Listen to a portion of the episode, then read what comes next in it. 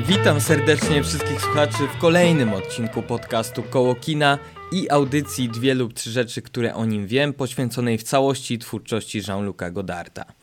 Na wstępie od razu kilka słów wyjaśnienia, bo troszeczkę się nie słyszeliśmy, ale też zdecydowałem się nagrać ten odcinek, odcinek o weekendzie, który, i tutaj pewnie już się zapala u niektórych z Was właśnie lampeczka, jakiś alarm, bo ten odcinek miał kończyć całą serię, ale spokojnie, spokojnie, nie kończymy przedwcześnie całej serii.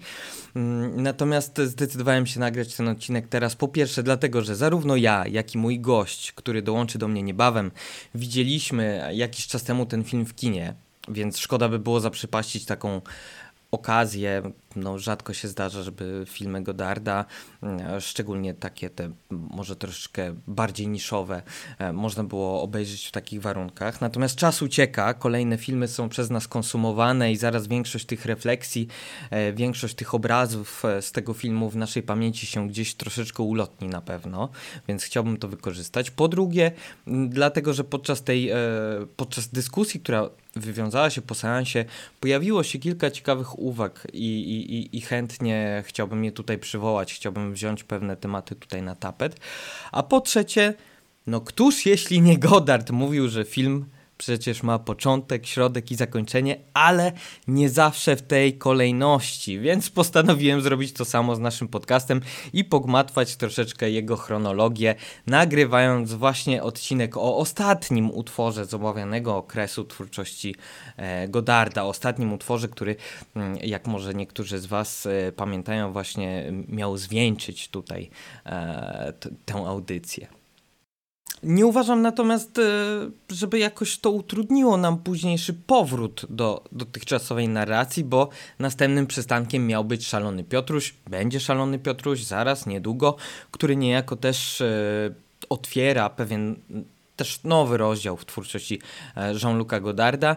Mm, też mam wrażenie, że, że Weekend nie jest jakoś e, specjalnie trudnym filmem w odbiorze pośród e, tej twórczości właśnie po 65, a, a, a do 68 roku, e, właśnie z tego wczesnego mm, okresu, aczkolwiek nadal on jest gdzieś tam przeładowany intelektualnie, estetycznie z jednej strony, z drugiej nawiązuje do właśnie tego wypracowanego w latach 60 takiego idiosynkratycznego języka filmowego Godarda i jestem pewien, że uda nam się tutaj we dwójkę to y, oddać. Mm, ja też w ogóle często wychodzę y, z taką propozycją przed seansem, z taką radą nie tylko przed tym filmem, ale przed każdym filmem Godarda, szczególnie tymi późniejszymi może, bardziej niż tymi, którymi tutaj się zajmujemy z lat 60., żeby podchodzić właśnie do tych wszystkich cytatów, do tych odwołań, szczególnie do dziedzictwa kulturowego Francji, e, którego przecież no, nie musimy tak naprawdę tutaj jakoś e, bardzo wnikliwie m, mm, znać, być, być z nim zaznajomionym. E, czy, czy w ogóle odwołań szerzej do kultury białego człowieka, mm, do, do, do do cywilizacji białego człowieka, no z pewną dozą swobody, bo te filmy Godarda, szczególnie znowu właśnie te późniejsze, a tutaj ten film jest e, przełomowy i wydaje mi się, że mm, w, w, w tym, co za chwilę powiem i później jak będziemy dyskutować e, we dwójkę, to to, to będzie wyczuwalne, że, że ten film jest przełomowy, bo znajdziemy w nim e, różne elementy, które antycypują e, estetycznie i ideologicznie, filozoficznie to, co Godard będzie um, robił później. W związku z tym te, te filmy Godarda, największego westplanera kina, jak tutaj e, niedawno usłyszałem właśnie na, na, na, takim zagranicznym sympozjum, no nie, nie są w ogóle skonstruowane w taki sposób, żeby zrozumieć z nich absolutnie wszystko podczas seansu. I wydaje mi się, że to też samo w sobie jest pewnym komentarzem, a przynajmniej e, przy okazji tej twórczości z lat 60., wydaje mi się, że to by się płynnie wpisywało właśnie w taki autorefleksyjny klimat e, tych, tych, e, tych, tych filmów, nadal fabularnych e, i, i, można to interpretować, że to samo w sobie jest właśnie pewnym komentarzem, pesymistycznym w gruncie rzeczy, no i właśnie odwołującym się do tego natłoku wrażeń, natłoku wiadomości, komunikatów, jakimi bombardowani są bohaterowie y, utworów Godarda, ale też właśnie kino, kinowi widzowie.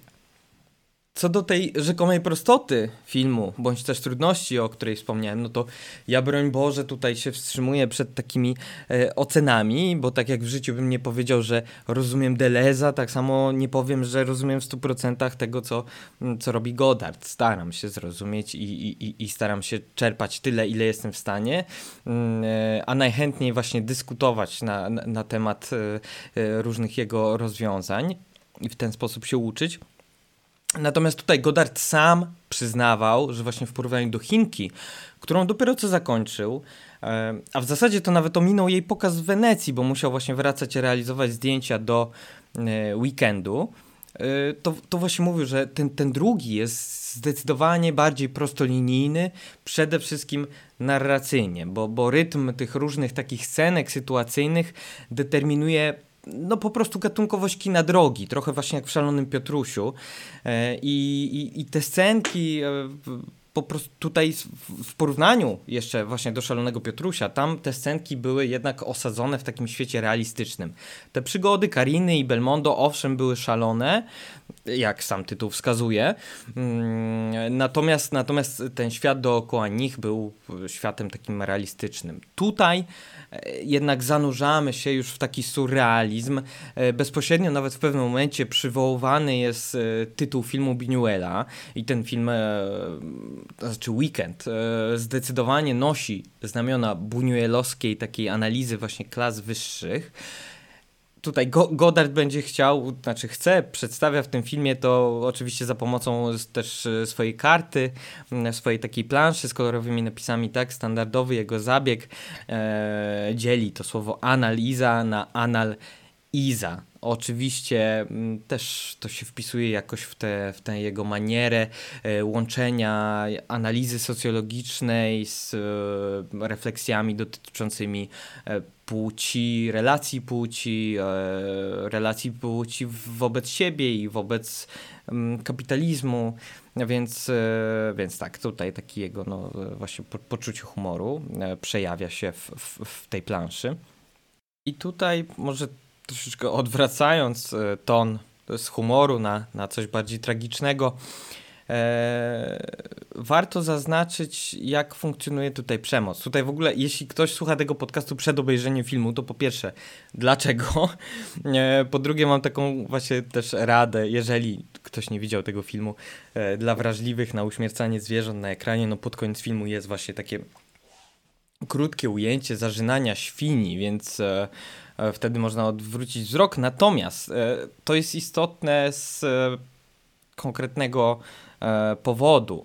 Mm, chodzi o, o o kontrast y, tej sceny z przemocą y, ludzką, z przemocą ludzi wobec ludzi.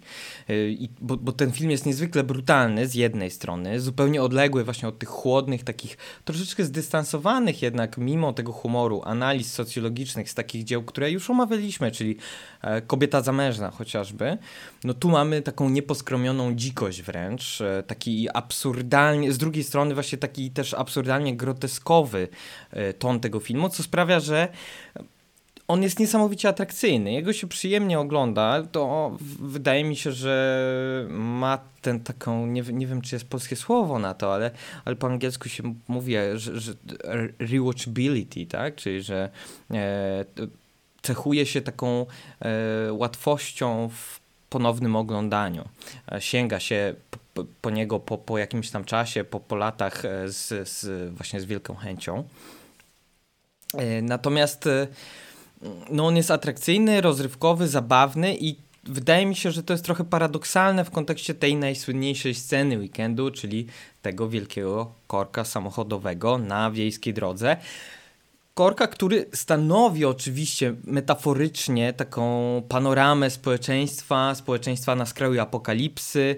Eee, I mówię, że to jest paradoksalne w kontekście tego, co powiedziałem o przemocy, no bo ten korek jest spowodowany właśnie nie tylko samym wypadkiem, e, który po jakimś czasie dostrzegamy, ale właśnie zatrzymywaniem się też gapiów przy tym wypadku, przy tej zakrwawionej jezdni, przy tych porozrzucanych ciałach, tak? Więc e, mm, no, to też jest taki komentarz troszeczkę do sposobu doświadczania pewnych fenomenów przemocy przez no, ludzi postronnych, takich jak uczestnicy tego mm, karambolu i nas, widzów w kinie.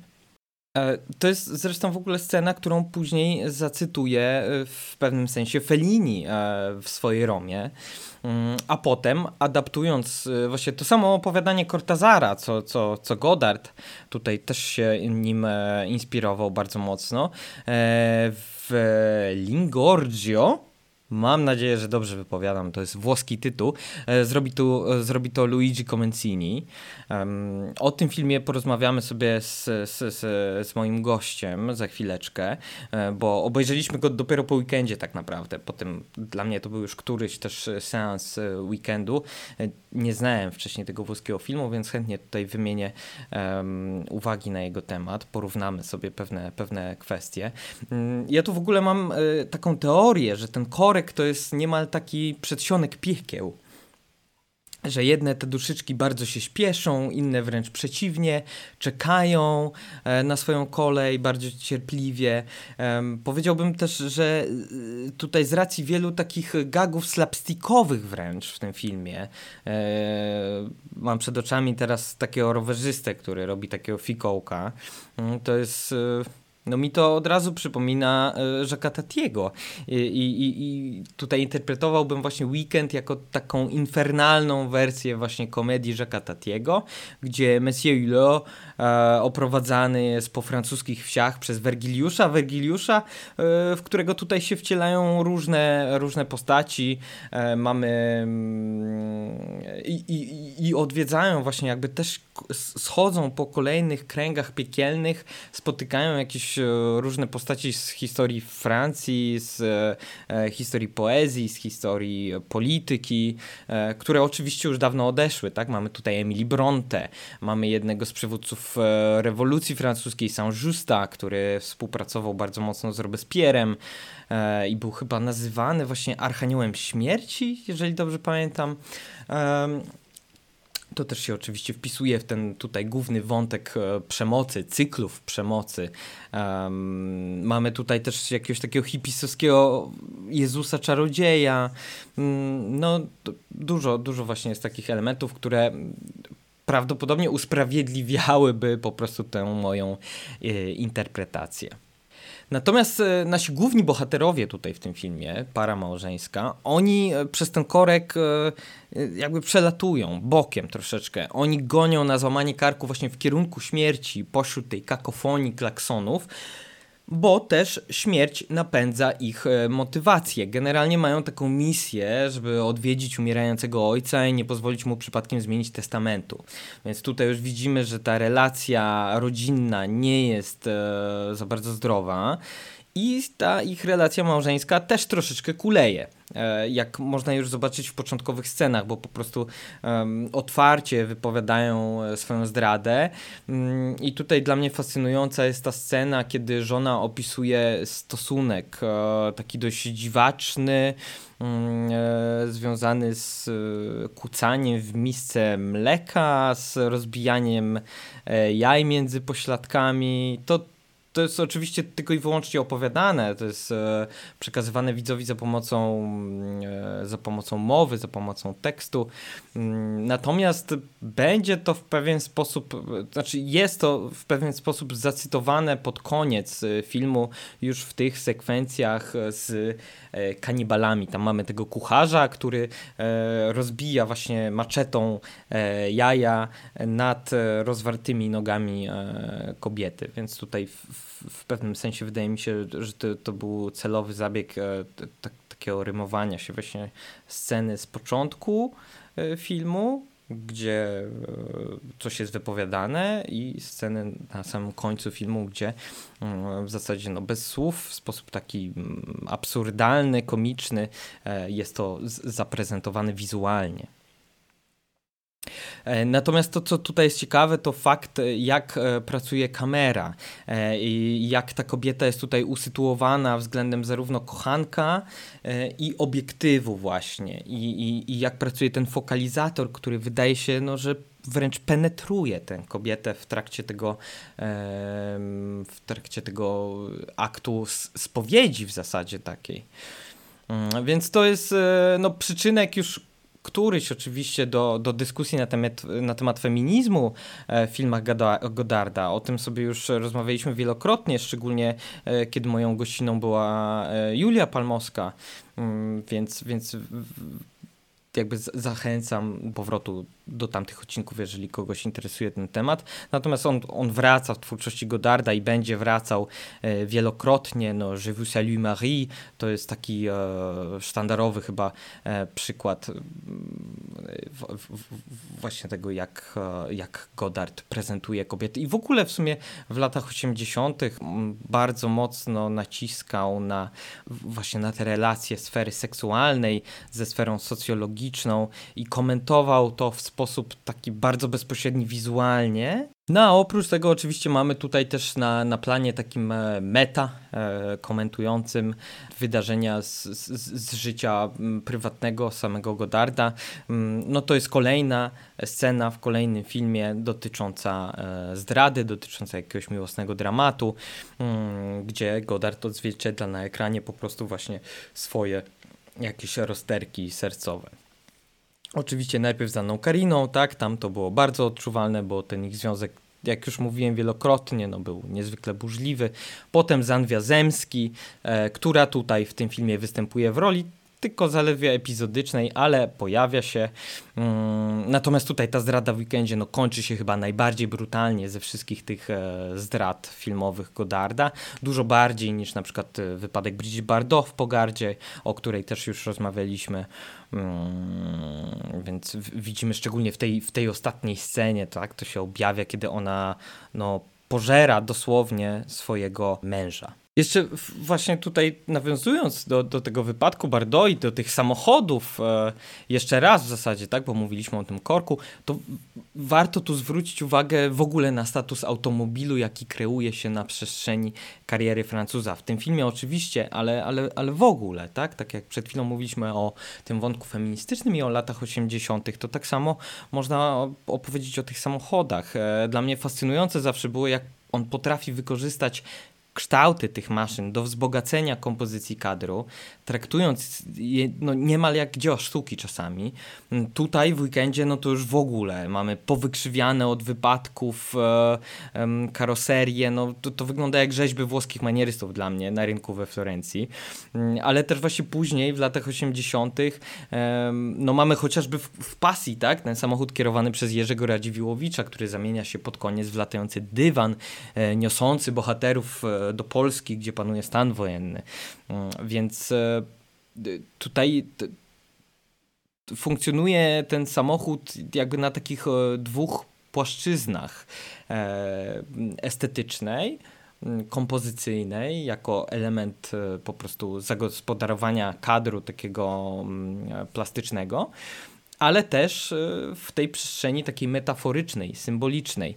E, I tutaj w weekendzie oczywiście samochód e, funkcjonuje jako środek transportu, jako środek narracji, o czym już mówiliśmy w kontekście tej gatunkowości, ale też przede wszystkim być może jako symbol właśnie statusu społecznego w społeczeństwie, które jest bliskie upadku, powodowanego po prostu wszystkimi tymi bolączkami e, kapitalizmu, zachodniego imperializmu, konsumpcjonizmu, wszystko to, co opisywaliśmy w zasadzie już e, w poprzednich, e, przy okazji poprzednich filmów Godarda i co będzie się radykalizować tutaj właśnie w tej e, przestrzeni między Szalonym Piotrusiem a, a Chinką, tak? Więc tutaj podmienimy sobie. Chinka będzie tym mm, ostatnim filmem, o, o, którym sobie powiemy w tym podcaście. Może nawet lepiej, e, bo płynniej będzie można przy okazji tej Chinki jakoś nawiązać do wydarzeń maja 68, tak mi się wydaje, mm, ale zobaczymy, do tego jeszcze, jeszcze mamy troszeczkę czasu. Natomiast tutaj w weekendzie no jest to właśnie obraz, ja bym posługując się takim debordowskim stwierdzeniem, że mamy obraz społeczeństwa spektaklu, e, społeczeństwa, które zjada samo siebie, tak? Żeby jakokolwiek przetrwać. E, to jest społeczeństwo, które żeruje na nieszczęściu innych, na eksploatacji e, i no, widać to całkiem dosłownie. Jeżeli Mao, na przykład y, Mao, który właśnie no, za, za chwilę będzie tutaj wychwalany przez Godarda w, swoich, w jego filmach, no jeżeli Mao mówił, że rewolucja to nie bankiet, to jest jeden z, tego, z tych jego mm, najsłynniejszych e, sloganów, to Godard zdaje się pytać weekendem, no a co jeśli zaserwujemy na talerzu burżuazję? Może taki bankiet byłby rewolucyjny. E, to też wydaje mi się, że jest trochę Buñuelowskie swoją drogą. E, natomiast y, parafrazując y, tak już idąc tokiem analogii filmowych, to parafrazując tytuł arcydzieła Jean-Marie Stroba, no to to jest też świat, gdzie rządzi przemoc, więc tylko przemoc jest w stanie w czymkolwiek e, pomóc i właśnie te, te cykle przemocy, to co już mówiłem, mm, one są chyba jed, właśnie jednym z głównych, jeżeli nie głównym tematem mm, i myślę, że tą uwagą zakończę ten może troszeczkę przydługi wstęp e, i powitam mojego gościa Michała Konarskiego, mojego kolegę z redakcji Pełnej Sali, między innymi też współorganizatora dyskusyjnego klubu filmowego w kinie Amondo w Warszawie, e, pełniącego jeszcze kilka innych funkcji w przestrzeni e, medialnej, których nie jestem w stanie spamiętać. Mam nadzieję, że się podzielisz nimi z nami. Cześć Michale, bardzo mi miło, że zgodziłeś się wziąć udział w e, tym naszym małym projekcie koło kina. Tak. E, dziękuję Ci Tomku bardzo za zaproszenie przede wszystkim. Tak jak powiedziałeś, no, pracuję w Amondo, e, piszę dla pełnej sali i też dla kilku innych projektów, więc jeżeli ktoś tam, nie wiem, co kogoś może zainteresuje, to można na Facebooku mnie tam spotkać, dorwać i pogadać, zamienić kilka słów, na przykład o Godardzie między innymi. I w ogóle bardzo się cieszę, że właśnie wokół tego filmu rozmawiamy, bo to jest naprawdę kawał, kawał dobrego kina, ale też kina, które właśnie prowokuje do dyskusji, co zresztą co zresztą było widać i było słychać przede wszystkim po, po seansie. Super. I wspominałem w, w sumie już na, na, na, wstępie, jeszcze zanim do nas dołączyłeś, że oglądaliśmy niedawno ten film. Mieliśmy okazję go obejrzeć na, e, na dużym ekranie, co przecież nie zdarza się tak często, nie tylko jeżeli chodzi o Godarda, ale tym bardziej o te jego może troszeczkę bardziej niszowe filmy, nawet z tego okresu lat 60., który jest cały czas chyba najbardziej popularnym okresem. Widzimy tutaj e, nasi znajomi przecież e, z godardowskich igraszek ostatnio z, zrobili tą taką zabawę e, z głosowaniem tak na filmy i z, z tą drabinką. E, dokładnie, mimo tego, że umieścili tam niektóre te eseistyczne, te bliższe lat dwutysięcznych jakieś utwory, no to teraz po tej pierwszej turze wydaje mi się, że chyba żaden nie przetrwał. No tak, tak, nie przetrwał żaden, ale to jest myślę spowodowane właśnie tym, że one są, tak jak wcześniejsza twórczość Godarda jest trudna do zrozumienia, o czym staraliśmy się powiedzieć właśnie podczas dyskusji e, po weekendzie, tak, myślę, że y, ta najpóźniejsza już twórczość Godarda, y, zwłaszcza po roku 2000, czy jeszcze nawet trochę w latach 90., jest bardzo trudna do zrozumienia i do wybrania wszystkich, do przefiltrowania wszystkich informacji, jakie się w nich pojawiają. Więc Tomku, mam nadzieję, że kiedyś się uda, że kiedyś zorganizujesz drugi taki podcast, założysz drugi taki podcast, który właśnie skupi się na tej na, naj, najnowszej twórczości Godarda, że tak powiem, bo tam jest naprawdę co. Tak, dlatego no, tutaj też y, weekend o czym też już dyskutowaliśmy, że to jest e, taki moment przejściowy, tak, e, w, w karierze Godarda. E, ja tutaj, zanim dołączyłeś, mówiłem o tej słynnej sekwencji, tego korka, ale mamy tutaj też jedną z najsłynniejszych tych godardowskich takich plansz z napisami. Pod koniec filmu widzimy te plansze z napisem Fin de Cinema, czyli koniec kina, no bo to też jest film, którym Godard właśnie żegnał się z tym przemysłem filmowym, z ekipą filmową, z którą współpracował E, wiele lat. E, pożegnał się z nimi tak e, no, dosłownie, powiedział im, że mają szukać pracy po prostu gdzieś indziej. I po tych wydarzeniach maja 68 roku, wydarzeniach, w których on sam i duża ilość właśnie jego znajomych, kolegów, przyjaciół, filmowców, ale też mm, poetów, filozofów z, z, z tego paryskiego podwórka, no, no, brała w nich czynny udział i, i też te protesty filmowców związane z odwołaniem Henry'ego Langlois jakoś zapowiadały troszeczkę tę paryską wiosnę. Więc tak, to się w wszystko... ogóle y, w kontekście Godarda rok 68 jest dla mnie bardzo ciekawym takim punktem, bo nie wiem, nie wiem czy kojarzysz, nie wiem czy, czy słuchacze też o tym pamiętają, czy w ogóle wiedzą, bo to jest w sumie taka bardziej anegdotka i, i to jest też dosyć skomplikowana sprawa. Nie, nie wiadomo dokładnie, co tam miało miejsce, natomiast no właśnie, co miało miejsce. Podczas jednego z seansów, i to miało być chyba Peppermint Frappe Carlosa Saury, grupa filmowców, na czele których stał Godard z Truffaut oczywiście, odmówiła podniesienia kurtyny do góry. W sensie nie chcieli się zgodzić na to, żeby na to, żeby projekcja się odbyła. No i właśnie istnieje taka plotka. Ja też znalazłem, bardzo długo szukałem zdjęcia, w końcu je znalazłem, na którym Godard się powiesił na tej kurtynie. On tam, on tam się podobno powiesił. Na ile to jest prawda, no nie jestem w stanie e, dzisiaj tego zweryfikować, mimo że trochę już tam e, przeczytałem na ten temat różnych artykułów, zarówno z lat 60., jeszcze jak i współczesnych, no ale nie udało mi się dotrzeć, czy na pewno tak się stało. Natomiast no jest zdjęcie, przy którym Godard. Yy, opiera się o kurtynę, jest przy kurtynie, tam jest w ogóle całe zamieszanie i jest nawet y, wyświetlony na kurtynie zrzutnika napis, y, napis początkowy, chyba tam jest jakaś obsada wymieniana, więc jeżeli będzie okazja, to możemy dodać to zdjęcie jakoś,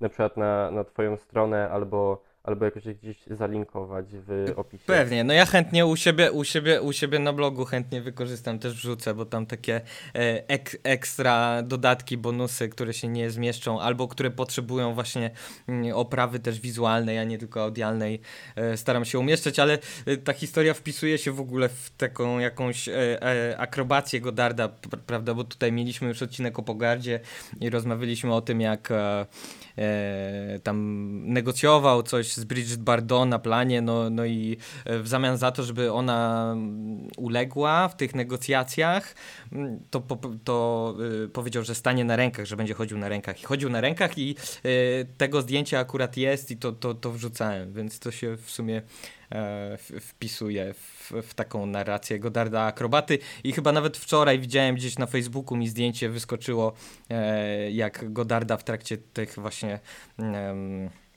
wydarzeń 68, e, jak jest aresztowany przez e, policjantów, e, tak z dwóch stron trzymany pod pachami, więc więc no, miał, e, e, myślę, że oprócz jego jakby radykalizmu politycznego i tego zaangażowania, to myślę, że też miał chyba szczęście i potrafił się w dobrym miejscu znaleźć we właściwej porze, żeby właśnie takie zdjęcia mu robiono. Oj tak, to na pewno, że umiał się odnaleźć zawsze w sytuacji i zawsze być tam, gdzie, gdzie powinien właśnie być taki twórca politycznie zaangażowany, ale w ogóle też weekend, y, jego data, data premiery, bo to był chyba grudzień 67 roku, y, niejako zapowiada trochę to, co się stanie, no bo to jest film de facto traktujący o rewolucyjnym chaosie tak naprawdę, o jakimś apokaliptycznym trochę spojrzeniu na, na to, co się może wydarzyć, kiedy klasy uprzywilejowane i nieuprzywilejowane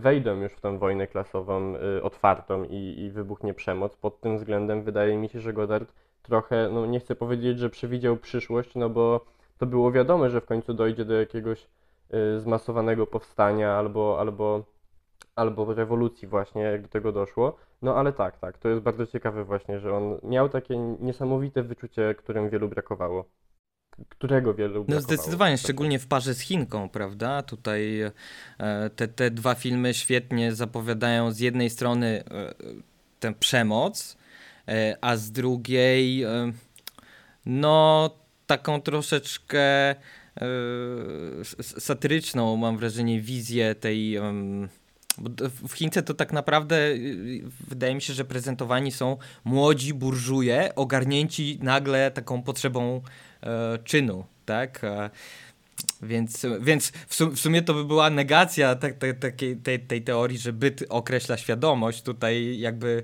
e, no, ten byt jest. Oni są znudzeni tym bytem, dlatego chcą zmieniać swoją świadomość, mam wrażenie. Tam w ogóle świetnie się wpisuje w to przecież Wiazemski, która e, no, też była taką zbuntowaną córką rosyjskiego arystokraty. E, on, jej dziadek z kolei był tam laureatem Nagrody Nobla, już nie pamiętam w jakiej dziedzinie, no ale tutaj jakby ta jej postać w filmie w Chince i jej życiorys, jej osobiste doświadczenia. E, mam wrażenie, że tutaj ta paralela jest taka widoczna, namacalna. Tak, tak, to jest bardzo w ogóle ciekawa uwaga, Stan Grazemski, ale, ale w ogóle, y, tak jak mówisz y, o postrzeganiu y, wydarzeń z maja 68, to ja mam wrażenie, że dzisiaj to je, cała idea rewolucji sprowadza się tak naprawdę do wyzwolenia seksualnego i do zmiany porządku kulturalnego, do jakichś takich bardzo obyczajowych spraw na dobrą, na dobrą sprawę, no właśnie. E, ale a, a, a tak wcale nie było. No to były wystąpienia zarówno oczywiście młodych ludzi, ale też przecież klasy pracującej.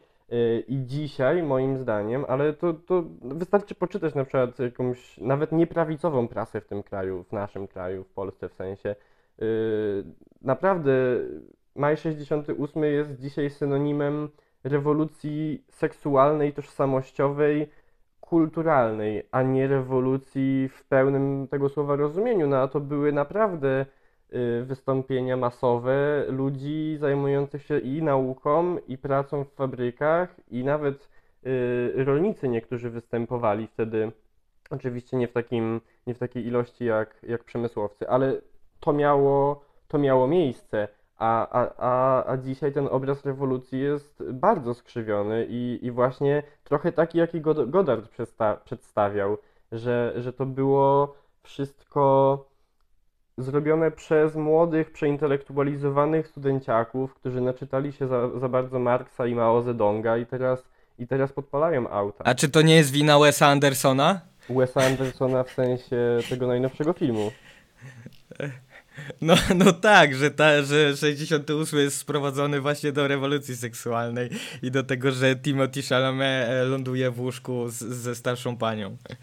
Y, bardzo możliwe, w sensie ja tego filmu na początku tak nie odebrałem, ale teraz jak o tym mówisz, to w sumie to ma jakieś logiczne uzasadnienie, tylko że nie sądzę, że y, Wes Anderson tak faktycznie myśli i on to powiela, tylko dla mnie to było, teraz jak o tym myślę i teraz jak to czytam, to to było bardziej na zasadzie odbicia tego, jak, jak, jak pojmowana jest, yy, jak pojmowana jest rewolucja tamtego roku. No bo to generalnie jest takie przekonanie, że yy, upadł, może nie ancient regime, bo to jest zbyt górnolotne słowo na ład jałtański, natomiast upadło stare postrzeganie pewnych wartości.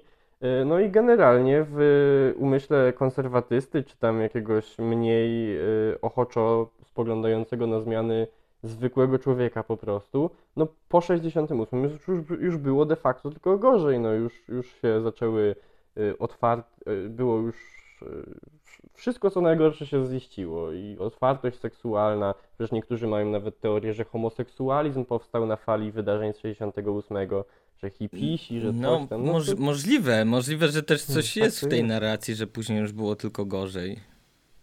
Nie wiem, nie wiem czy, czy się z tym zgadzam, czy nie, ale coś, coś w tym jest. No ja jestem przekonany, że nie było gorzej, że rewolucja 68 to jest drugie po II wojnie światowej, jedno, może nie drugie, ale jedno z ważniejszych wydarzeń w historii Europy i w ogóle świata. E, natomiast XX wieku oczywiście. Natomiast no właśnie, no szkoda to, szko, szkoda jak jest odbierana dzisiaj, e, jak jest dzisiaj odbierany ten czas, ta epoka protestów, bo naprawdę przyniosły nam tak dużo y, współczesnych jakichś rozwiązań, ale też sposobów myślenia, dzięki którym no, nie żyjemy już tak bardzo konserwatywnie i tradycjonalistycznie, jak żyliśmy jeszcze te 60 y, lat temu czy 70 i, i myślę, że dobrze by było jakoś się postarać odkręcić tę narrację o E, Chciałem wrócić po prostu do weekendu, żeby już nie rozprawiać konkretnie o rewolucji, która się faktycznie dokonała, tylko o rewolucji, jaką Godard przedstawił w tym filmie. No tak, tym bardziej, że to też wspomniałeś, że ostatnio dużo oglądałeś tych filmów późniejszych jego. E, i, i, i, i, jakby to, to, widać też w weekendzie. W, w, ja tak uważam. To, co wspomniałem, że to jest film przejściowy, że w, ty, w tym filmie jest też dużo takich e, elementów estetycznych, e, ale no jak to u Gudarda, te wybory e, formalne zawsze się wiążą z jakimiś ideami i to, i to są wybory, które antycypują troszeczkę to, co będzie robił już w kolektywie z Gorenem i z innymi, no ale przede wszystkim we dwójkę, tak, ale podpisywać się będą jako grupa Zigawiertow. I, i, I, no właśnie, wiem, że oglądałeś ostatnio troszeczkę tych filmów, między innymi Walki we Włoszech, Prawda e, i tak dalej. Coś kojarzę, że wspominałeś, że czytałeś e, Altuzera, więc e, no nie mogę nie skorzystać z tej okazji i nie spytać, e, co o tym wszystkim e, sądzisz, bo, no bo oczywiście wiesz, do której sceny nawiązuje, tak? To jest scena, którą e, dość, dość długo, o której dość długo dyskutowaliśmy też po seansie. E, masz na myśli scenę, e, w której wygłaszają pamflety? Tak, tak, tak, tak. To są, to są to, to dokładnie to. Tak, e, znaczy to jest w ogóle.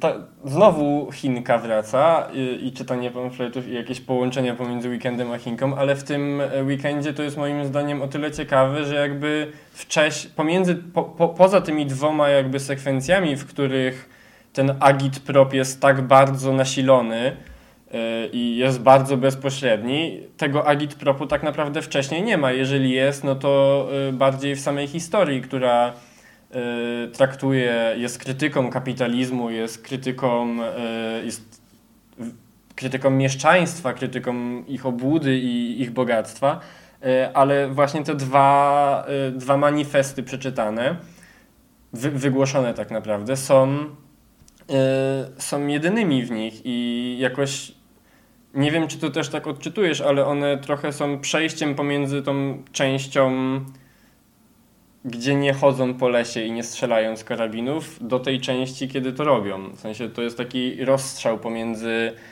y, apokalipsą przedstawioną w tej wcześniejszej, dłuższej części, a czasami porewolucyjnymi y, tej tej grupy hipisowskich rewolucjonistów z karabinami. Nie, na, na, na pewno i to, co zauważyłeś jest y, słuszne. To znaczy, to jest jedyny moment w filmie, kiedy w ogóle ktoś e, nazwijmy to, że przytrzymuje mikrofon na dłużej, tak? To jest jedyny moment, kiedy Godard pozwala wybrzmieć e, jakiemuś komunikatowi e, przez dłuższy okres czasu i, I do tego, i do tak, tego to jest bo... pierwszy moment, kiedy ktoś coś mówi na poważnie, bo ten cały film składa się z gagów, składa się z żartów. Jeżeli ktoś coś mówi, e, to robi to, no, mówiąc kolokwialnie, dla jaj. E, a to jest y, pierwszy i jedyny tak naprawdę w, w, w tym filmie moment, kiedy coś jest prezentowane na serio, kiedy widać, że e, Godard też podchodzi do tego wątku na serio i to, co mówisz później, owszem, to się zmienia, to znaczy mamy już ten, to wejście do tego lasu, mamy tę partyzantkę rewolucyjną, e, natomiast e, znowu nawiązując do tego, o czym już dyskutowaliśmy po seansie, ta przemoc dalej trwa, prawda? Jakby to, to, to, to, jakby manifestuje te, te cykle przemocy, że ta przemoc E, w zasadzie mm, no, no jest nieprzerwana mimo zmian jakichś e, paradygmatów e, politycznych.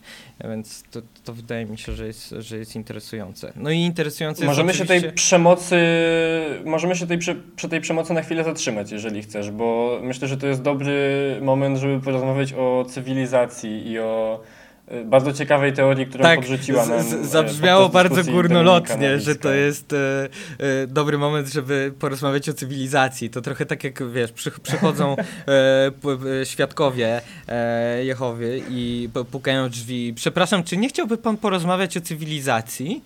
E, to tak, Słuchaj, jest jeszcze lepiej, bo o źródłach cywilizacji, a nie o samej o, cywilizacji w sobie, więc. To tutaj teraz prze, przed oczami mam tego gościa z. Boże, jak się nazywa ten kanał? Taki nie Discovery, tylko co tak, co tak robi... History. History Channel, e, tak, i z tymi kosmitami, więc źródła cywilizacji. Tak, tak, tak. Ale, ale tak, ale yy, oczywiście wiem o co ci chodzi, więc jak najbardziej rozwin temat. Wspomniałeś, wspomniałeś kto nas zainspirował do tej dyskusji, więc możesz powtórzyć, bo ja cię zagłuszyłem i oddaję ci głos.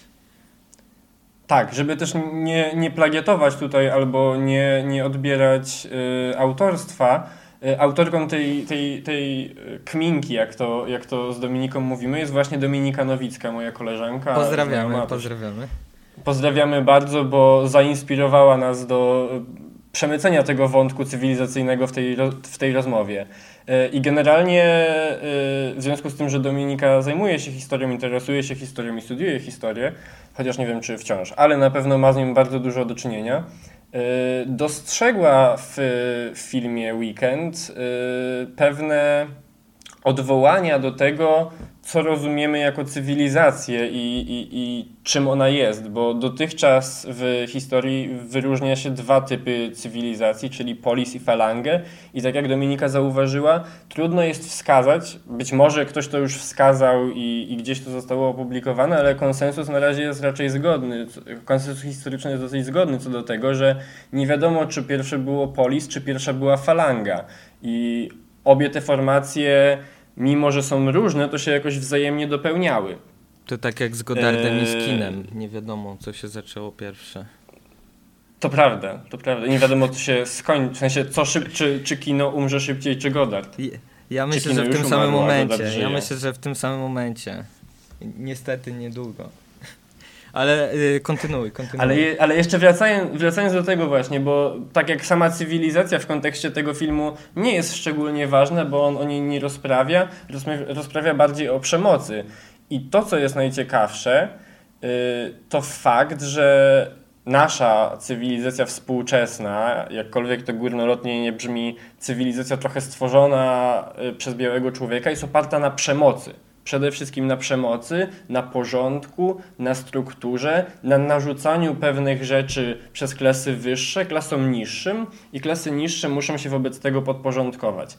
Ale w sytuacji, w której klasy niższe nie chcą się temu porządkowi, tej strukturze, tej hierarchii podporządkować i dajmy na to, rozpoczynają jakąś rewolucję, yy, jakiś przewrót, cokolwiek takiego, to w burżuazji, w burżuazji, w klasie wyższej po prostu, uruchamia się przemoc. U, y, upadają te dotychczasowe moralności i y, umiłowanie porządku oraz struktury i zaczyna się dosłownie mordobicie, jakkolwiek po, potocznie to nie brzmi. I to w tym filmie moim zdaniem jest świetnie wyeksponowane, stąd zresztą pewnie Dominice to przyszło do głowy, bo y, w sytuacji, którą Goddard prezentuje w weekendzie, nie ma tak naprawdę złych i dobrych. Wszyscy są tacy sami, bo wszystko jest złe. Świat stanął na głowie, samochody stanęły na głowie, wszystko jest do góry nogami tak naprawdę.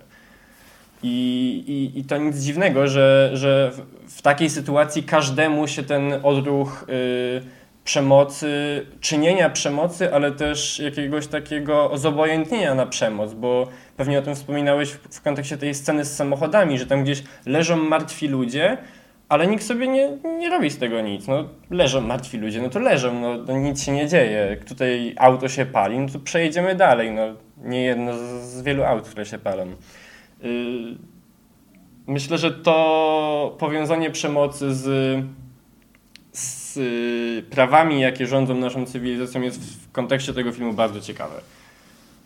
E, tak, no nic dodać, y, nic ująć. Ja tutaj w, w trakcie tego, jak e no, rozprawiałeś o tych cyklach przemocy i to, to, faktycznie, to co to Dominika na to zwróciła uwagę, ja nie wiem, czy, czy, dobrze pamiętam, ona coś o Leninie mówiła, tak? A ja ostatnio e, też e, gdzieś tam sięgałem w, w, zupełnie innym kontekście po wczesne pisma Marksa i tam e, jakby no w, w, bardzo podobnym tonie co do, co do przemocy i do, co do pewnych przemian politycznych się wypowiadał. E, I, i, ja teraz urodziły mi się w głowie takie mocno biblijne. To znaczy, no to jest w gruncie rzeczy, e, jak, jak popatrzymy sobie na e, Księgę Wyjścia i to, to co się dzieje, kiedy, kiedy tam Mojżesz opuszcza Izraelitów i jakie sceny tam się odbywają, E, pod, pod tym złotym cielcem, ale przede wszystkim co się dzieje, kiedy on wraca. No, kiedy on wraca, to tam e, mordują ludzi, tak? Więc było mordowanie ludzi e, plagami w Egipcie, po czym po tym przewrocie politycznym, tak to nazwijmy, ten, to, to wyjście z Egiptu, nadal dokonuje się przemoc, tak? Na tych, e, tak naprawdę, no, Tak. e, to, to Mojżesz mści się, gdyby to rozpatrywać w kategoriach politycznych, to mści się na kontrrewolucjonistach, na reakcjonistach, którzy tęsknią za tym e, Egiptem, więc to, to jest jakby no, historia stara jak świat, więc e, to nawiązanie do, do Grecji tutaj e, idealnie, wydaje mi się, funkcjonuje. E, Natomiast e, wspomniałeś o, o, o to tym, jest w ogóle też bardzo ciekawe w kontekście Godarda, bo on jakby nie pokazał w tym filmie nic nowego, nie przedstawił żadnej teorii, która wcześniej nie zostałaby trzy razy przewałkowana przez Marksa, 40 razy przez kolejnych innych marksistowskich ideologów, tylko że pokazał ją w taki sposób, że no my spędziliśmy po filmie, który trwa godzinę 40, kolejne dwie godziny na rozmawianiu o tym, a teraz dodatkowo jeszcze rozmawiamy w podcaście o tym i myślę, że będziemy do tego filmu wracać wielokrotnie. Więc to, to mnie w Godardzie chyba najbardziej jakoś y, urzeka, y, że... No tak, bo on, bo on to po prostu porusza wątki wzięte, zaczerpnięte oczywiście z myślicieli, przede wszystkim e, oczywiście białych z zachodu i tak dalej, no to, to, to już o tym Z brodą. wspominałem. To jest brodą. To już o tym wspominałem, że Godard jest największym westplanerem kina na początku odcinka. E, bardzo mi się podoba to określenie, em, więc, więc przejąłem je, że tak, że tak powiem, na, na, na polski grunt. Natomiast e, no, wspomniałeś o, o, o o tej naszej cywilizacji w kontekście struktury, w kontekście rozpatrywania fenomenów e, po- poprzez byty autonomiczne, e, tak wyrażając się trochę może, no nie wiem czy górnolotnie, ale po prostu e, filozoficznie. I, i to jest coś, co Godard wydaje mi się stara się odwrócić. To znaczy Godard jest antystruktura. To jest to, co to, co on tworzy i to, o czym też rozmawialiśmy w kontekście tej e, sekwencji z manifestami, że to jest pierwszy moment, kiedy on w sposób formalny, w sposób wizualny e, dekonstruuje to, co wcześniej pokazał. E, te wszystkie ujęcia, które były długimi ujęciami, które były ujęciami komicznymi, nagle zostają przeplatane ujęciami o, tych e, mężczyzn, którzy w zasadzie nie czytają swoich manifestów, tylko oddają sobie nawzajem e, te, te, te, te role narratora, jakby też troszeczkę prezentując y, no, jakąś niemoc, jakąś impotencję w kwestii wyrażania własnych potrzeb y, politycznych, naro- narodowościowych czy, czy tożsamościowych e, i tak tak. E, I, i- jakby wydaje mi się, że God, to, to z czego Godard słynie, tak? Godard problematyzuje pewne idee, pewne em, jakieś schematy, które funkcjonują w naszym społeczeństwie za pomocą montażu, za pomocą zestawienia e, obrazów i tak mm, po prostu zamiast reprezentować obrazy Godarda mam wrażenie, że zamiast coś reprezentować, to dereprezentują, że to jest takie de-representation e, i po prostu traktuje, o tym też rozmawialiśmy e, po seansie, nie wiem, czy to może dobrze wtedy wybrzmiało, ale no tutaj jakby Godard e, traktuje tę taksonomię, tę ko- kodyfikację komercyjnego kina jako e, współwinnego tej sytuacji, którą krytykuje, tak? Dla, dlatego tam nie ma miejsca na e, identyfikację, e, na, na jakiś taki dramat według e, standardowych e, schematów scenariopisarskich, e, bo i, I to też jest bardzo marksistowskie, bo on po prostu mm, podważa tę tę taką fałszywą dialektykę samowiedzy, tak? E, tak? Tak bym to nazwał. Tak, tak, tak, zgoda. I no, tak jak mówisz o, o Godardzie jako antystrukturze, to ten film jest przeciwko strukturze w każdym możliwym rozumieniu struktury, bo on jest ani nie. No, nie trzyma się struktury formalnej filmu, jaką większość ludzi kojarzy oglądając film. Nie trzyma się To struktury znaczy, no narracyjnej do, filmu. do, do tego momentu, tego manifestu, to tak jak rozmawialiśmy też, że on e, w miarę płynnie korzysta z, te, z, z tych em, klisz, powiedzmy, kina drogi. Nie? Tak, tak, tak, tak.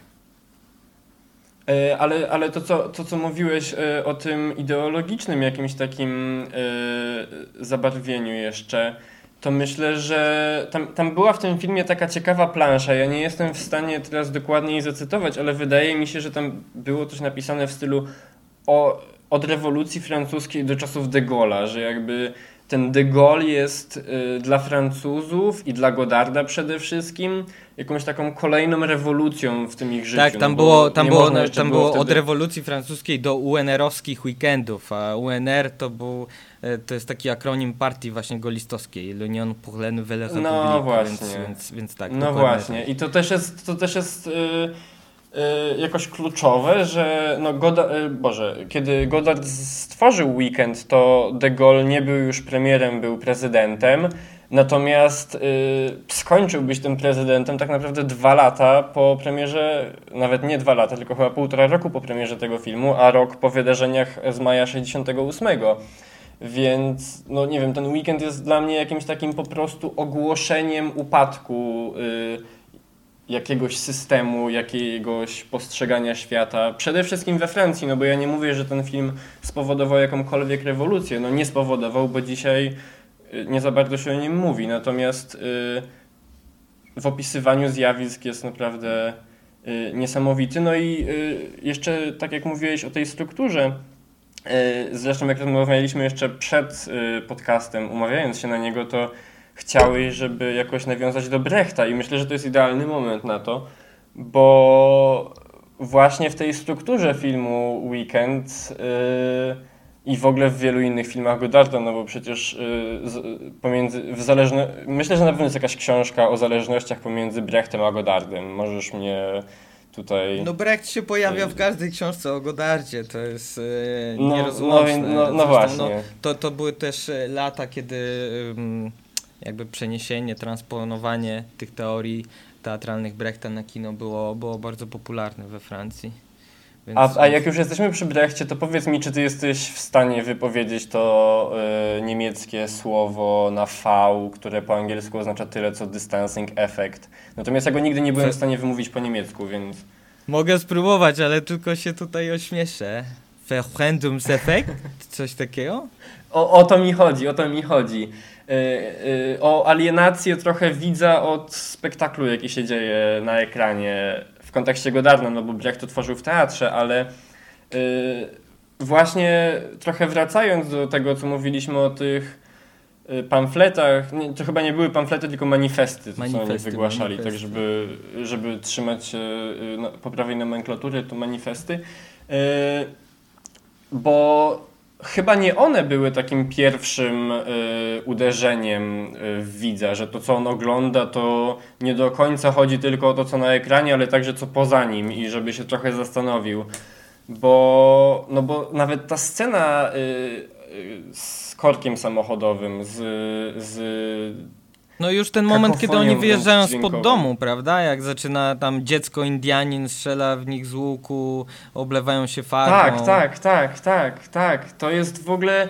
Tam jest tak dużo punktów, które wybijają z filmu, że, że właśnie w kontekście tego właśnie fair fum, fan fum, co przed chwilą pięknie wymówiłeś po niemiecku, do Brechta pasuje idealnie. No ale to mam nadzieję, że, że, że może kiedyś zrobisz jeszcze odcinek na przykład konkretnie o Brechcie w filmach Godarda, bo to też może być. Może, no on, on się często będzie nam tutaj powtarzał na pewno i się powtarzał w poprzednich też odcinkach, natomiast to, to, to co ja bym chciał tutaj y, zaakcentować właśnie y, i, i do czego zainspirowała mnie ta dyskusja po, po seansie, gdzie no oczywiście y, nie wiem, no mogę zdradzić, tak, że to był seans niespodzianka i nie każdy wiedział, co będzie oglądał, więc każdy, więc niektórzy ludzie po prostu zderzeni z e, troszeczkę inną poetyką e, no, no, byli skonfudowani, o tak, tak bym to określił. Natomiast e, w kontekście Brechta, bo, bo to na co zawsze też naciskałem, że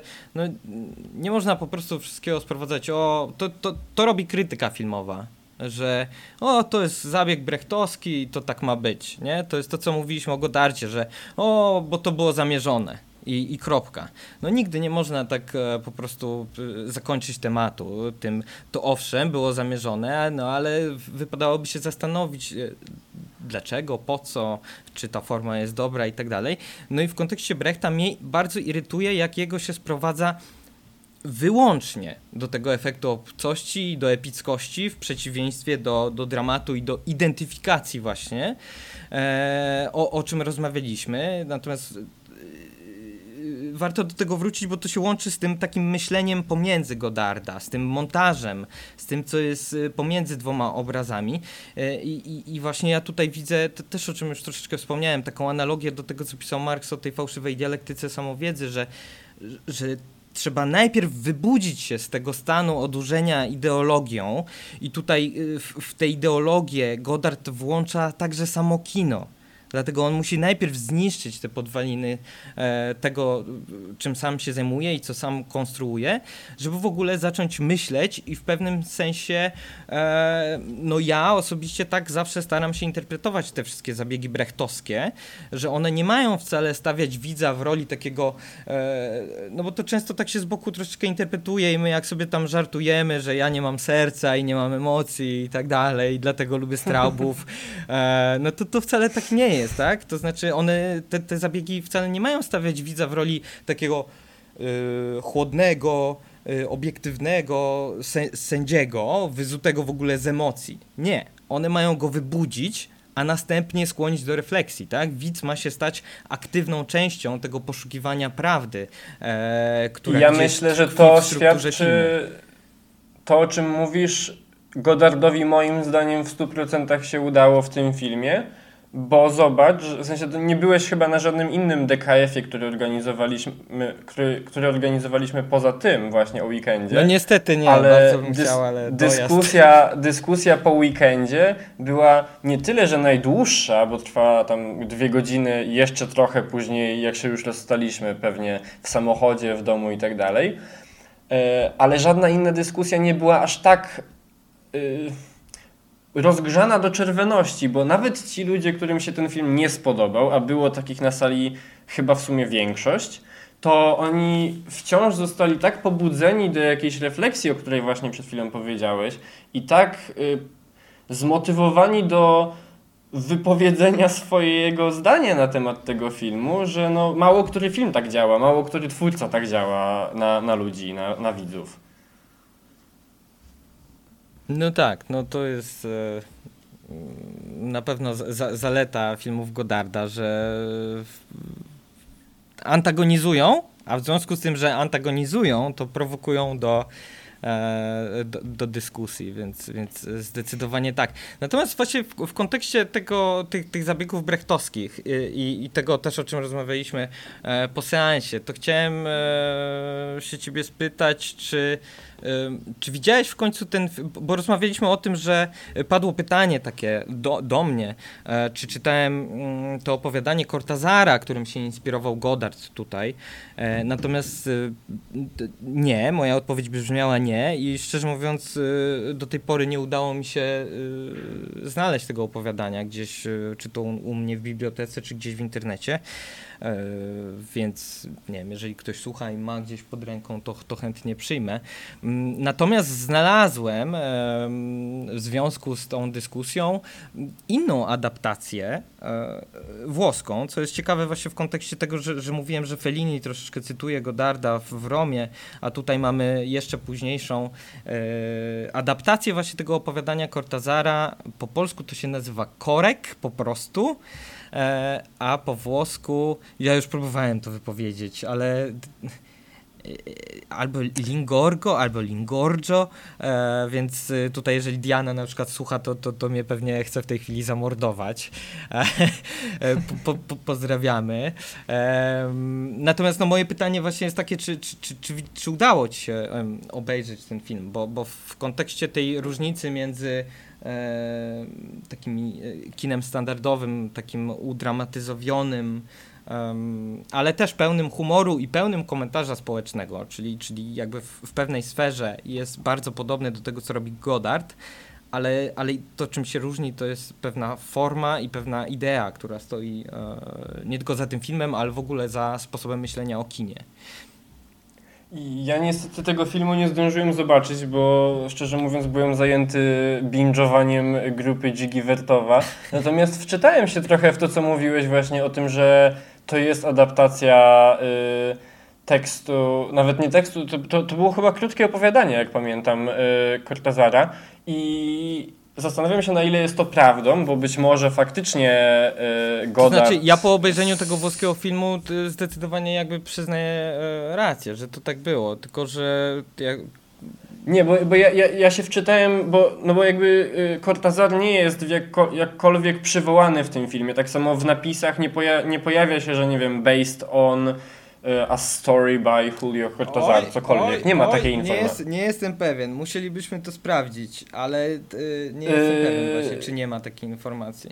Właśnie jak dla mnie to nie ma i, i później sprawdzałem i czytałem, że to może być y, based on, ale jest uncredited, czyli no nie ma to znaczy, tekst, nie ma w e, filmie. Goddard, Goddard by się nie przyznał do tego. To znaczy inaczej, nie to, żeby się nie przyznał. On ma to w nosie, tak? E, to, to on po prostu cytuje, bo potrzebuje coś zacytować i on no nie właśnie, będzie, i on nie będzie robił przypisów. Natomiast ten film, on, jego produkcja wyglądała tak, że tym się zajmowała taka um, um, konsorcjum takie produkcyjne włosko-francuskie. To był też ostatni film właśnie Goddarda, więc on, e, że tak powiem, zgadzał się też na, na, na, dużo rzeczy w przeciwieństwie do tego, co robił na początku lat 60. i w połowie lat 60. E, więc jeżeli w którymś filmie miałaby właśnie taka informacja się pojawić, e, to, to możliwe, że, możliwe że, że w tym, właśnie ze względu na to, kto się zajmował produkcją, bo tu przecież ta dwójka aktorów, którzy występują, czyli Mireille Dark i Jean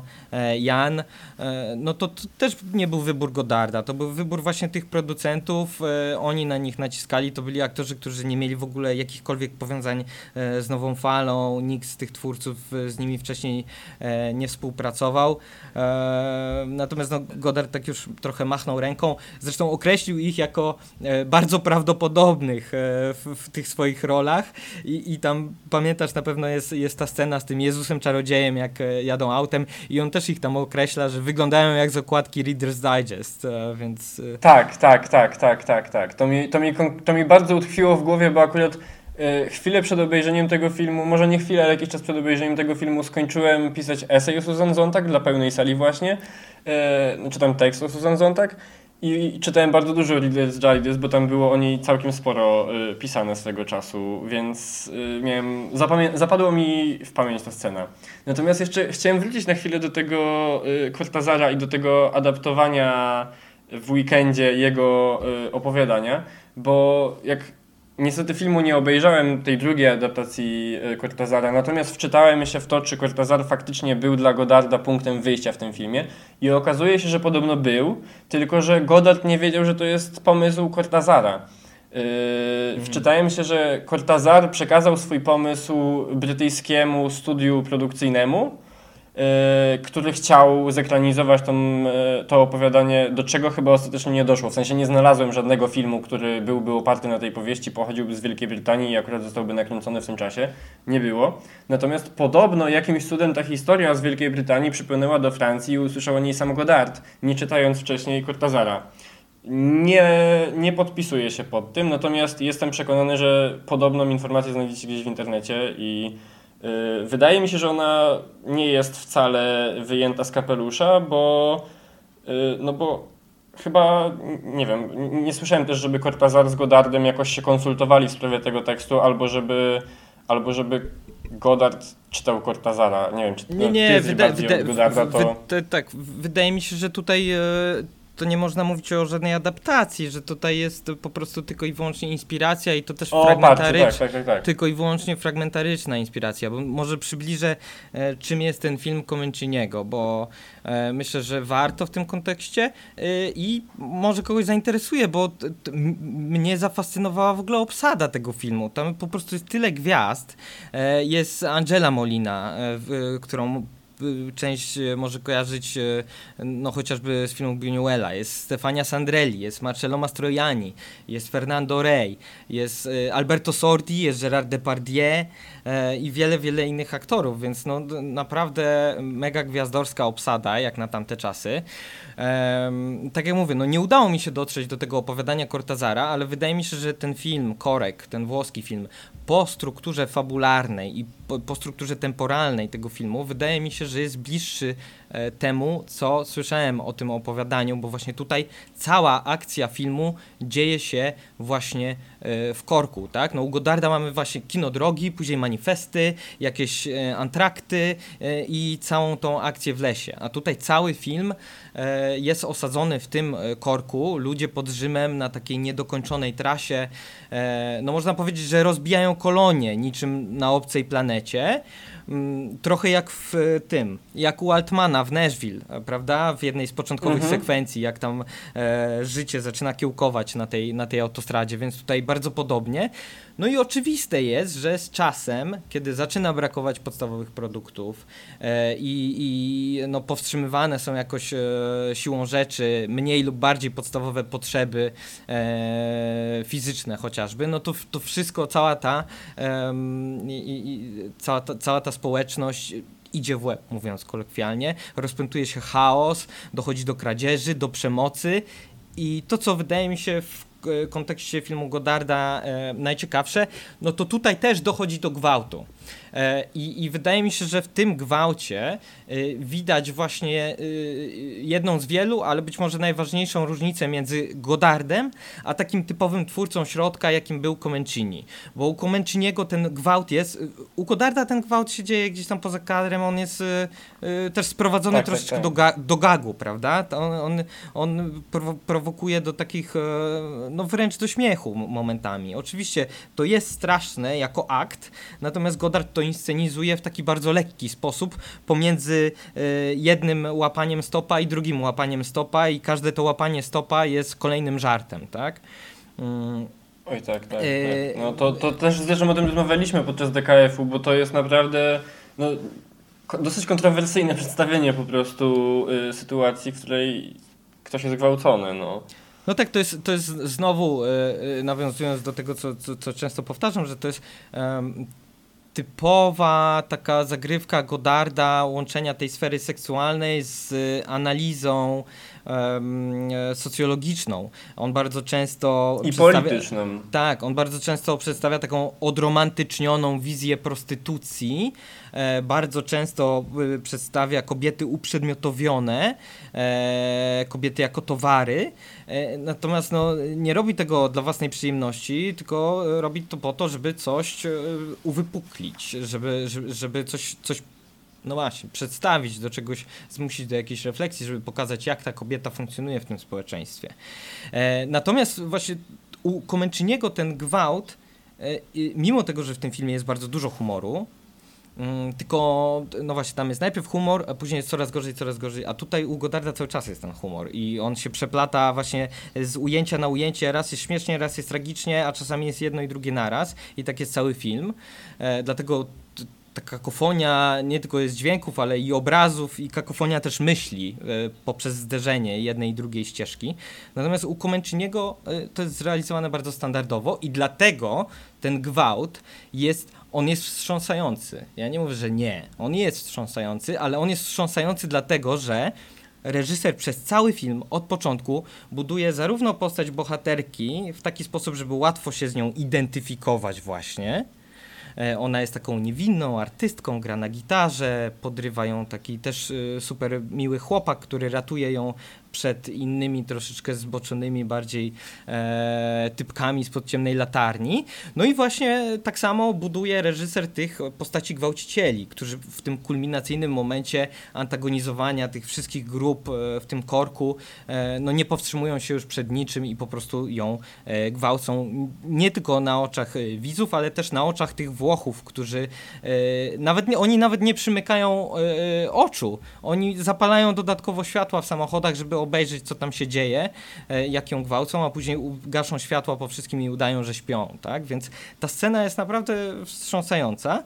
E, e, Natomiast, no właśnie, te scenki i relacje między tymi bohaterami z różnych klas są komentarzem społecznym dotyczącym Włoch, dotyczącym Włochów, może szerzej ludzkości, ale to wszystko jest właśnie zamknięte w tej ramie obrazowej reprezentacji. To, to o czym wcześniej mówiłem, że to jest, to jest ta rama kinowa, którą Godard e, chce najpierw zniszczyć, e, żeby dopiero e, później na tych zgliszczach narodziła się jakaś nowa myśl. Tak?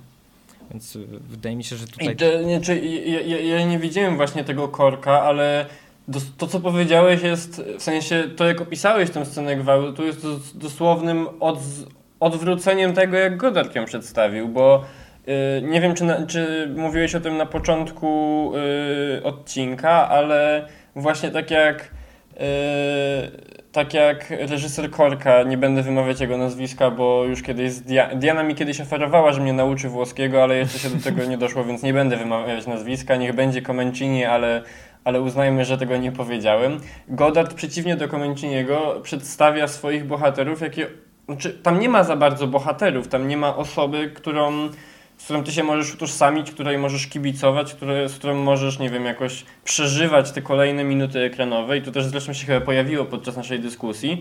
Te postaci są w filmie, ty je obserwujesz, ale ra czujesz razem z nimi emocje, ale nie wchodzisz z nimi w żadną taką symbiozę. Dlatego prawdopodobnie też ten, ta scena gwałtu jest tak bardzo mm, sucha. Ona jest bardzo, i sucha i niedostępna też dla widza, schowana.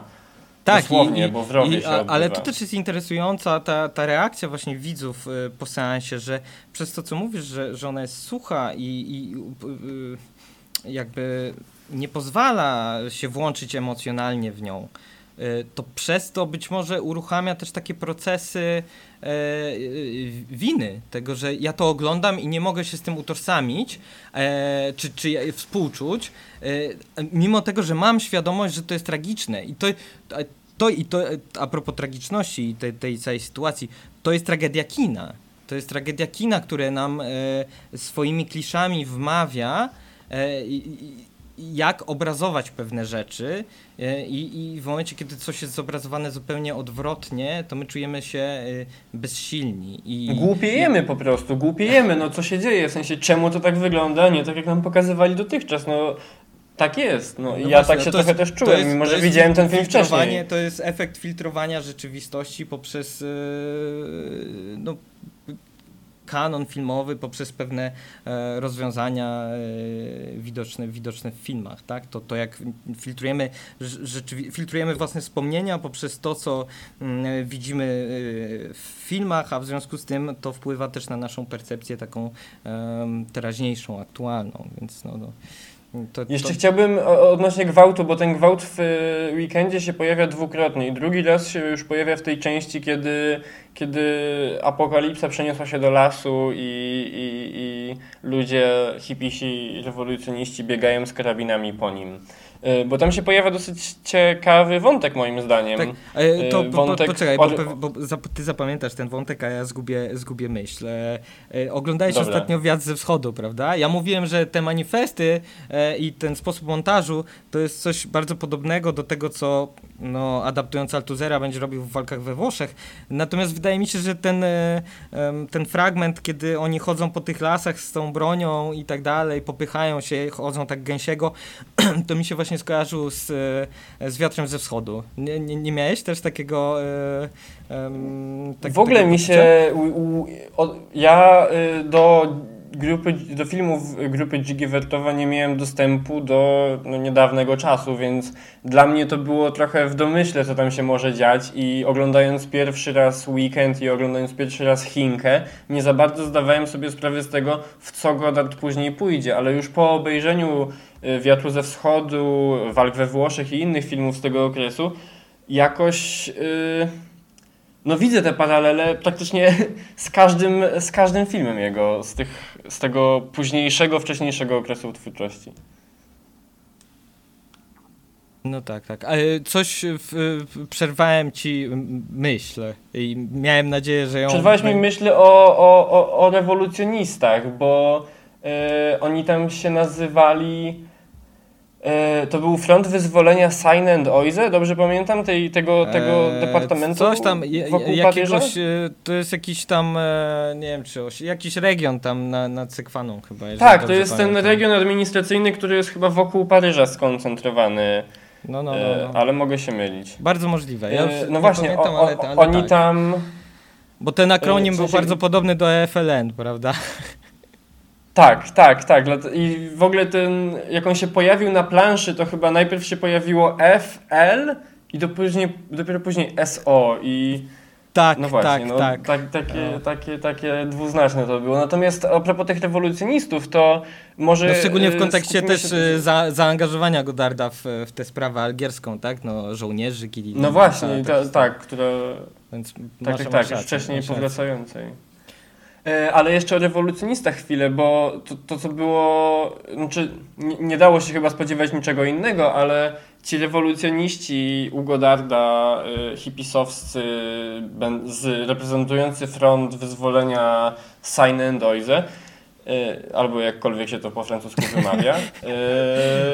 Ja, no mamy ja jakbym, miał napisa- jakbym miał napisane, to może bym przeczytał, ale tak e, z pamięci się nie podejmę. E, No to załóżmy, że to co mówię jest zrozumiałe dla osób znających francuski. Natomiast wracając, rewolucjoniści w tym filmie, mimo że Godard y, rewolucjonistą y, światopoglądowo i politycznie zawsze był, i kinowo tym bardziej, są przedstawieni wcale nie lepiej niż y, klasa mieszczańska, niż klasa wyższa, niż wszystkie inne postaci pokazane na ekranie. I, I to jest moim zdaniem też dosyć ciekawa diagnoza francuskiej, może nie tyle, że lewicy, ale takiej już skrajnej lewicy środowisk fa- faktycznie rewolucyjnych, bo jeszcze w latach 60. one istniały. Dzisiaj już nie wiem, czy mogę powiedzieć na, na tej antenie niestety, ale niestety nie działają. Yy, on ich przedstawia jako kanibali, złodziei, gwałcicieli, morderców. Czyli de facto tak samo, jak przedstawił wszystkich innych. Nie wiem, y, czy ty też y, jakoś. Bo mnie to, mnie chyba motyw przedstawienia rewolucjonistów naj, naj, najbardziej zainteresował w tym wszystkim, że oni. Zabolał filmie- cię, zabolał cię. Nie, nie, że nie, nie, nie, bo to wcale nie jest, y, to wcale nie jest y, nietrafiona krytyka rewolucjonizmu, idei rewolucyjnych i w ogóle chęć, idei rewolucji samej w sobie. No jakby ona prowadzi do przemocy, śmierci, kanibalizmu prawdopodobnie też, jeżeli nie ma nic innego do jedzenia, gwałtów, przemocy i szeregu innych różnych nieszczęść. Tylko, że no właśnie, tak jak rozmawialiśmy zresztą po dyskusji, Godard pokazuje e, tym filmem i takim przedstawieniem rewolucjonistów, że ilość przemocy wcale nie jest zależna od warunków, e, od systemu, jaki panuje, że zarówno kiedy jest bezprawie pokazane w weekendzie, jak i wtedy, kiedy jest usystematyzowany porządek, harmonia, generalnie to, o czym mówiliśmy w kontekście cywilizacji niedawno, w sensie przed chwilą, yy, zarówno w, w cywilizacji, jak i w bezprawiu sytuacja wygląda tak samo. Jest pełno przemocy, śmierć i, i degeneracja trochę. Nie, no tak, zdecydowanie. No to się, to się łączy z tym, co, co jak słusznie wskazałeś, o czym już mówiliśmy w kontekście e, tych cyklów e, przemocy. Jeżeli chodzi o tę nazwę, bo w, wpisałem sobie w, e, w Google'ach e, i, i, i to jest faktycznie, to jest sen, Ełaz, e, bo sen no to oczywiście Sekwana, e, a to Ełaz, e, to Łaz to jest druga rzeka, która przepływa przez, przez ten e, region. Nie mam pojęcia, Matko E, Boska, może- a ja powiedziałem jakieś sign and oizy chyba, Boże święty. to po amerykańsku. No dobrze. E, to może być. Po ale- amerykańsku, Francuzi ale- mnie zabiją. Ale sprawdźmy, to, skoro już mam odpalony tutaj ten, może, może s- sprawdzimy, czy ta druga rzeka, Łaz, e, czy ma polską nazwę. E, nie, też e, nie jest przetłumaczona tak jak Sekwana, e, jest u, po prostu Łaz. No, y, nic. Także teraz to, to poszukiwanie w Wikipedii mnie troszeczkę w, w, wy, wybiło z rytmu. Natomiast y, no, no mówiłeś o tym, że, że tam się nic nie zmienia, że oni nadal się zabijają, jest, jest, jest ta przemoc. Jest to, to, to o czym też wspominałem na samym początku, że prawdopodobnie jeden z, z, jedno z najbardziej brutalnych zakończeń e, filmowych u Godarda, mimo tego, że tak naprawdę na ekranie zbyt wiele się nie dzieje, tak? Ona tylko, tylko je e, obiad, no ale zjada własnego e, męża, to też e, prawdopodobnie jest e, jakaś taka krytyka dotycząca nadbudowy i, i krytyka dotycząca w ogóle instytucji e, małżeństwa. I to, to, to też Marx, to nawet w komu- w tym, w, w manifestie komunistycznym chyba jest, prawda, o tym, że e, em, są że o, bo tam będą narzekać, że chcemy upaństwowić kobiety, coś tam, coś tam. No już nie, nie to pa- chyba nie jest w manifestie, ale na pewno Marx o tym pisał, a Engels to w ogóle przecież y, pozycji z rodziny poświęcił całą książkę, więc No właśnie. generalnie znowu nie jest to nowa teoria, którą Goddard wymyślił, tylko jest to przefiltrowanie przez pewne kody i, i tak dalej. No tak, no nie wiem, to jest bardzo ciekawy kawałek chleba.